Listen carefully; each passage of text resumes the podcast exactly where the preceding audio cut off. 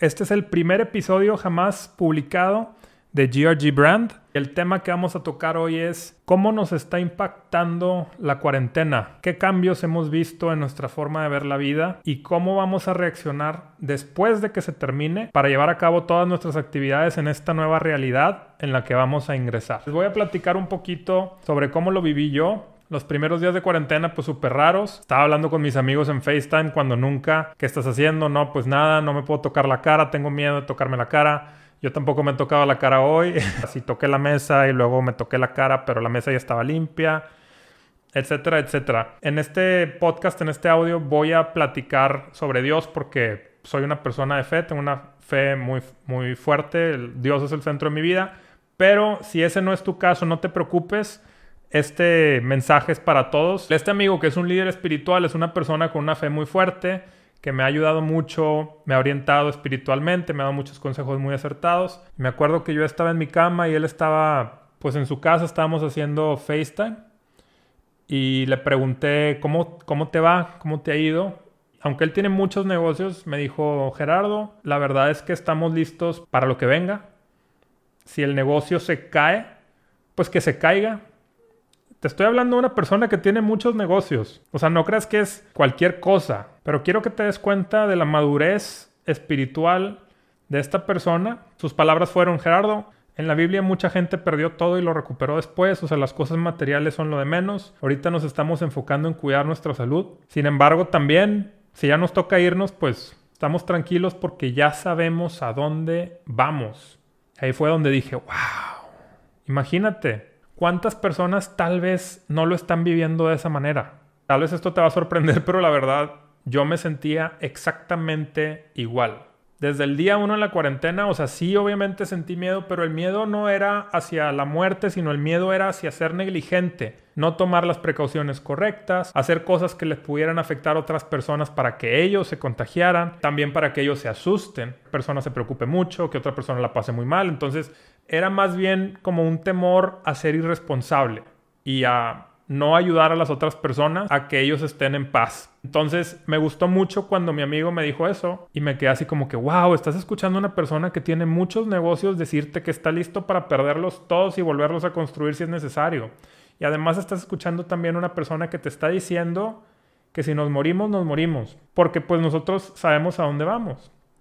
Ahora, si no eres una persona de fe, Independientemente, tú puedes decir que rechazas vivir una vida en temor, porque el temor, la verdad, solo te trae cosas malas. O sea, sí te puede servir para que tomes algunas precauciones, para que seas más cuidadoso con lo que haces, pero cuando vives en terror, pues creo que todos estamos de acuerdo en que no es lo más conveniente y no es la manera de que tú vayas a disfrutar y prosperar en tu vida. Me quedé, wow, sí es cierto.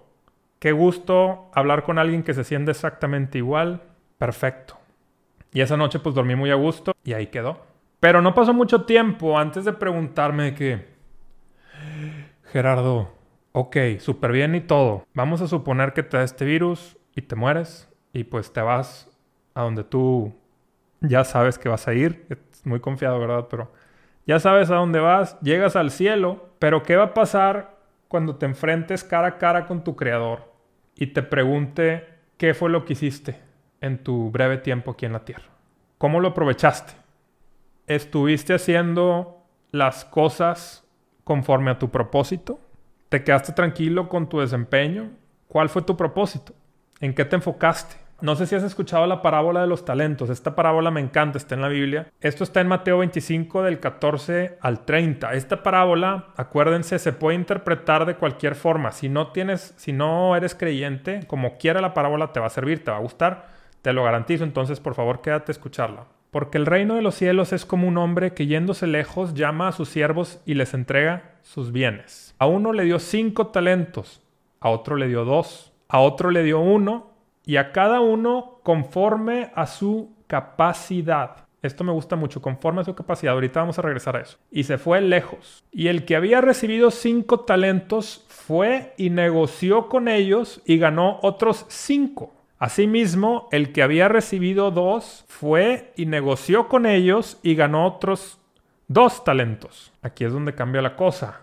Pero el que había recibido un solo talento fue y cavó en la tierra y escondió el dinero de su señor. Después de mucho tiempo vino el señor de aquellos siervos y arregló cuentas con ellos. Vamos a rendirle cuentas al nuestro amo que nos dio nuestros talentos. Ahora, en este tiempo los talentos eran unas monedas, equivalían a un año de salario. O sea, si tú tenías un talento, tú podías vivir un año sin tener que trabajar. Claro que esa no es la idea, no son para eso. Pero para que te des cuenta de cuánto valían, eran... Ahorita nosotros le decimos talentos como a las habilidades o a las cosas que, que se nos hacen fácil, en las que fluimos con mucha tranquilidad, pero en los tiempos que se escribió esta parábola los talentos eran dinero, pero bueno, igual tú te lo puedes imaginar como si fuera dinero, como si fueran talentos. Entonces, y llegando el que había recibido cinco talentos trajo otros cinco y le dijo, Señor, cinco talentos me entregaste y aquí tienes y he ganado otros cinco sobre ellos. Y su Señor le dijo, muy bien, siervo fiel, sobre lo poco has sido fiel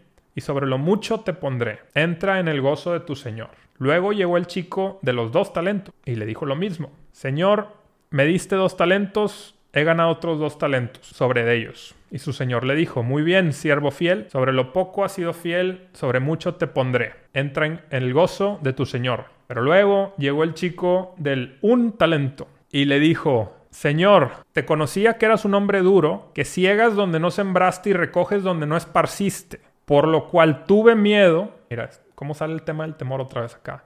Por lo cual tuve miedo y fui y escondí tu talento en la tierra. Lo desenterré y aquí tienes lo que es tuyo. Le devolvió el mismo talento, no se multiplicaron. Respondiendo su señor le dijo, siervo malo y negligente, sabías que ciego donde no sembré y recojo donde no esparcí. Por lo tanto, debías haber dado mi dinero a los banqueros y al, y al menos hubiera recibido lo que es mío más los intereses. Porque acuérdense que el dinero te da intereses. O sea, si tú inviertes un dinero ahorita en cualquier cosa, no se lo puedes meter al banco y el, banco, por ejemplo, te va a dar un rendimiento. Puedes comprar CETES, puedes invertir en un negocio, eso te va a dar un mucho mejor rendimiento si te va bien. Lo menos que puedes hacer es no enterrar el dinero, o sea, no tener dinero en efectivo, invertirlo en algo que de menos te dé algo de intereses. Si sabías que ciego donde no sembré y que recojo donde no esparce, debiste de haber llevado el dinero a los banqueros. Quitadle pues el talento y dadlo al que tiene 10 talentos, porque al que tiene le será dado y tendrá más, y al que no tiene tiene, aún lo que tiene le será quitado. Y el siervo inútil echadle en las tinieblas de afuera, y ahí será el lloro y el crujir de dientes. ¡Wow! Esta parábola me hizo que se me quitara el sueño y pensar, híjole, imagínate todos los talentos no explotados o las cosas que ahorita te apasionan a las que no les diste seguimiento porque te daba miedo. Me gustaría saber si alguno de ustedes puede escribir aquí en los comentarios cuáles son esas cosas que por temor tal vez no has hecho o no te has atrevido a intentar. Para darte un poquito de contexto te voy a platicar algo que me pasa a mí. Desde muy chiquito me gusta la música. Creo que se me da, tengo un buen oído, mi oído está muy afinado, puedo cantar afinado, tal vez no tengo una voz muy dulce, que digamos, pero tengo un buen oído, nací con un buen oído, Dios me lo dio, pero no continué con mis estudios de piano, por ejemplo. Y me encanta. Me encanta tocar el piano, me gusta mucho tocar las melodías que sí me sé, pero lo solté. ¿Por qué lo soltaste? Creo que nos afanamos con muchas cosas que el mundo y la sociedad nos vende. Como que, oye, te conviene perseguir esto. Es que esto es lo padre. Esto es lo que, si lo tienes, significa que eres una persona exitosa. Entonces, te pones a trabajar en cosas que tal vez sí te gustan, pero pues es solamente un pedacito de todas las cosas que tú pudieras estar haciendo porque quieres conseguir eso, eso que te vendieron, eso que te... por caer en esa trampa de que persigas las cosas de este mundo y es muy probable que hayas tal vez ignorado esas cosas que, que, tú traes adentro, que vienen desde que naciste, los talentos que te fueron dados. Entonces, tengo un oído musical y pensar que me puedo morir mañana de coronavirus y que no llegué a ser un músico ¿Por qué no? ¿Cuál es tu excusa? Tengo casi 30 años. ¿Por qué no? Tengo un piano. ¿Por qué no tengo tiempo? ¿Qué es tan importante ahorita que estemos haciendo para que no le dediquemos tiempo a multiplicar los talentos que nos fueron dados? ¿Con qué cara? O sea, en serio, ¿con qué, cara? Imagínate con qué cara este siervo va y desentierra su talento y lo devuelve así como estaba. Enterrar un talento. Entonces, ¿cuáles son esos talentos que ustedes creen que tienen y que no han explotado?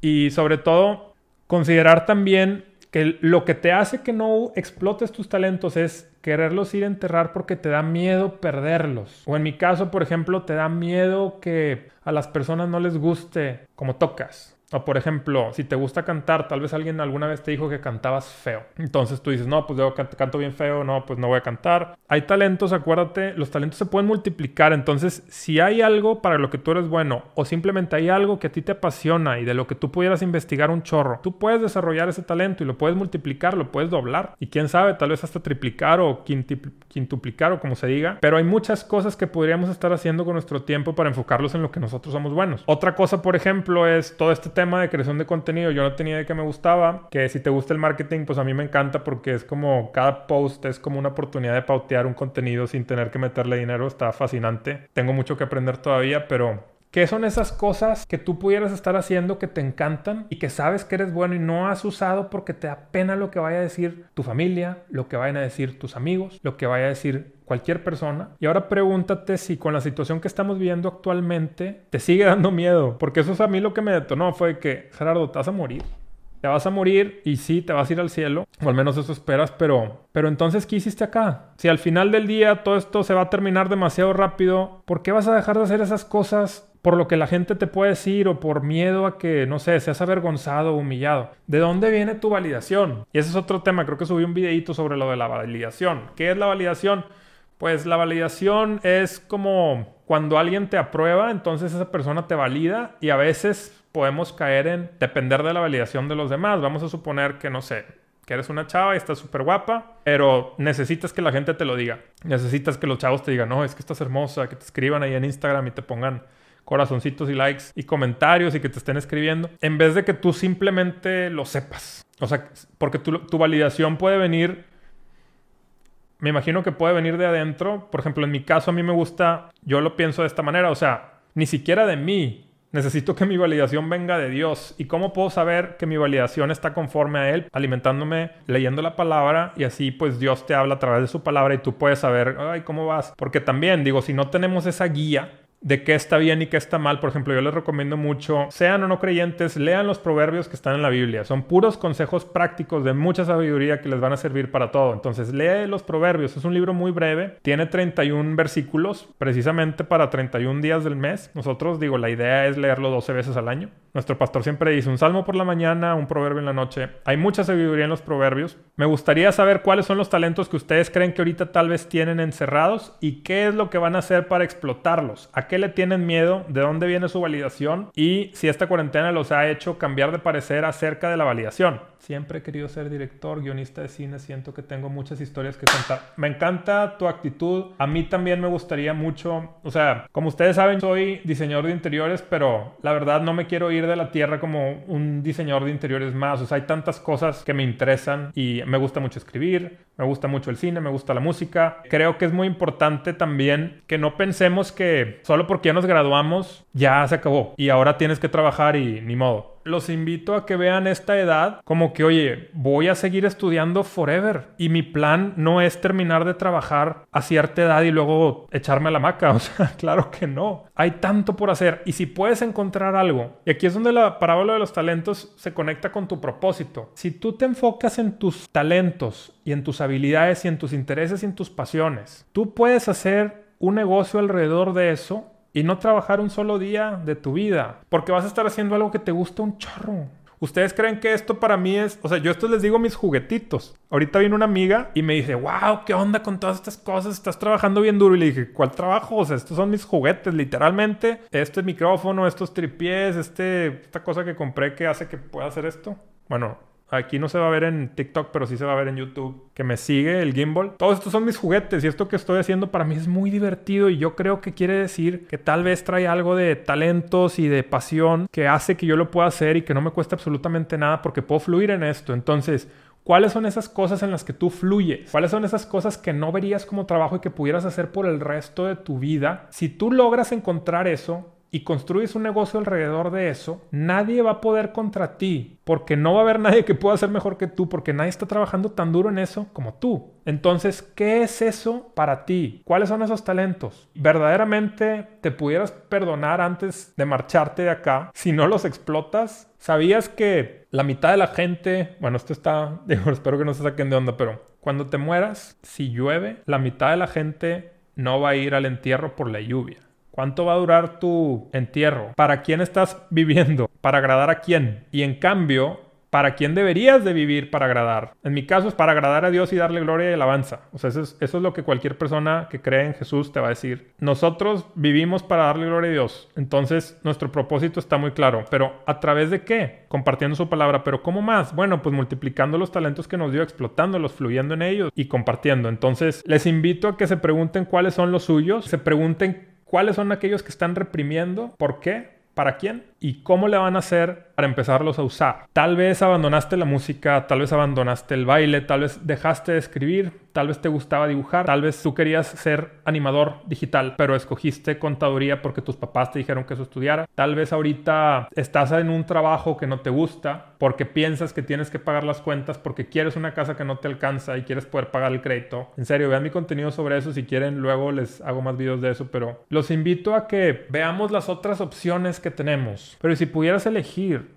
y si pudieras arriesgarte, si te atrevieras a emprender, y no lo estoy diciendo como emprender en el plan ahorita que está de moda, que es de que quiero emprender porque quiero ser emprendedor y quiero... No, estoy hablando de que simplemente seas tal vez tu propio jefe, o sea, que, estés de autoempleado, que hagas tu propia cosa. Imagínate cuánto pudieras crecer o cuánto pudieras avanzar si te dedicaras solamente a eso que te gusta mucho, un chorro. Y si pudiéramos ser pacientes y no pensar tanto de que, híjole, es que necesito que ya me dé porque me urge. No, atrévete a ser paciente, atrévete a preguntarte que, oye, si le dedico 10 años de mi vida, ¿qué tan lejos puedo llegar? ¿Qué tan bueno voy a ser? Porque subestimamos lo que, lo que podemos lograr en 10 años. Eso es exactamente lo que yo voy a estar haciendo ahorita. Y vaya, ustedes han visto lo que yo hago. No me puedo quejar. Dios ha sido muy bueno conmigo. Tengo un trabajo que me gusta mucho. Tiendo proyectos y clientes con los que la paso muy bien. Sin embargo, hay muchas otras cosas que abandoné y no estoy listo para quedarme con una sola cosa por el resto de mi vida y que sea Gerardo el diseñador de interiores. O sea, no porque hay tantas cosas más que me interesan y que yo sé que puedo desarrollar. Entonces, ¿cuáles son las tuyas? Acuérdate que este, este mensaje se trata sobre ti. Discúlpame por hablar en primera persona. Voy a tratar de no hacerlo tanto, pero este mensaje es para ti. Quiero agregar también que estoy muy agradecido con todos ustedes que me han ido a seguir a Instagram. Gracias por sus comentarios, lo que me han estado mandando por DM.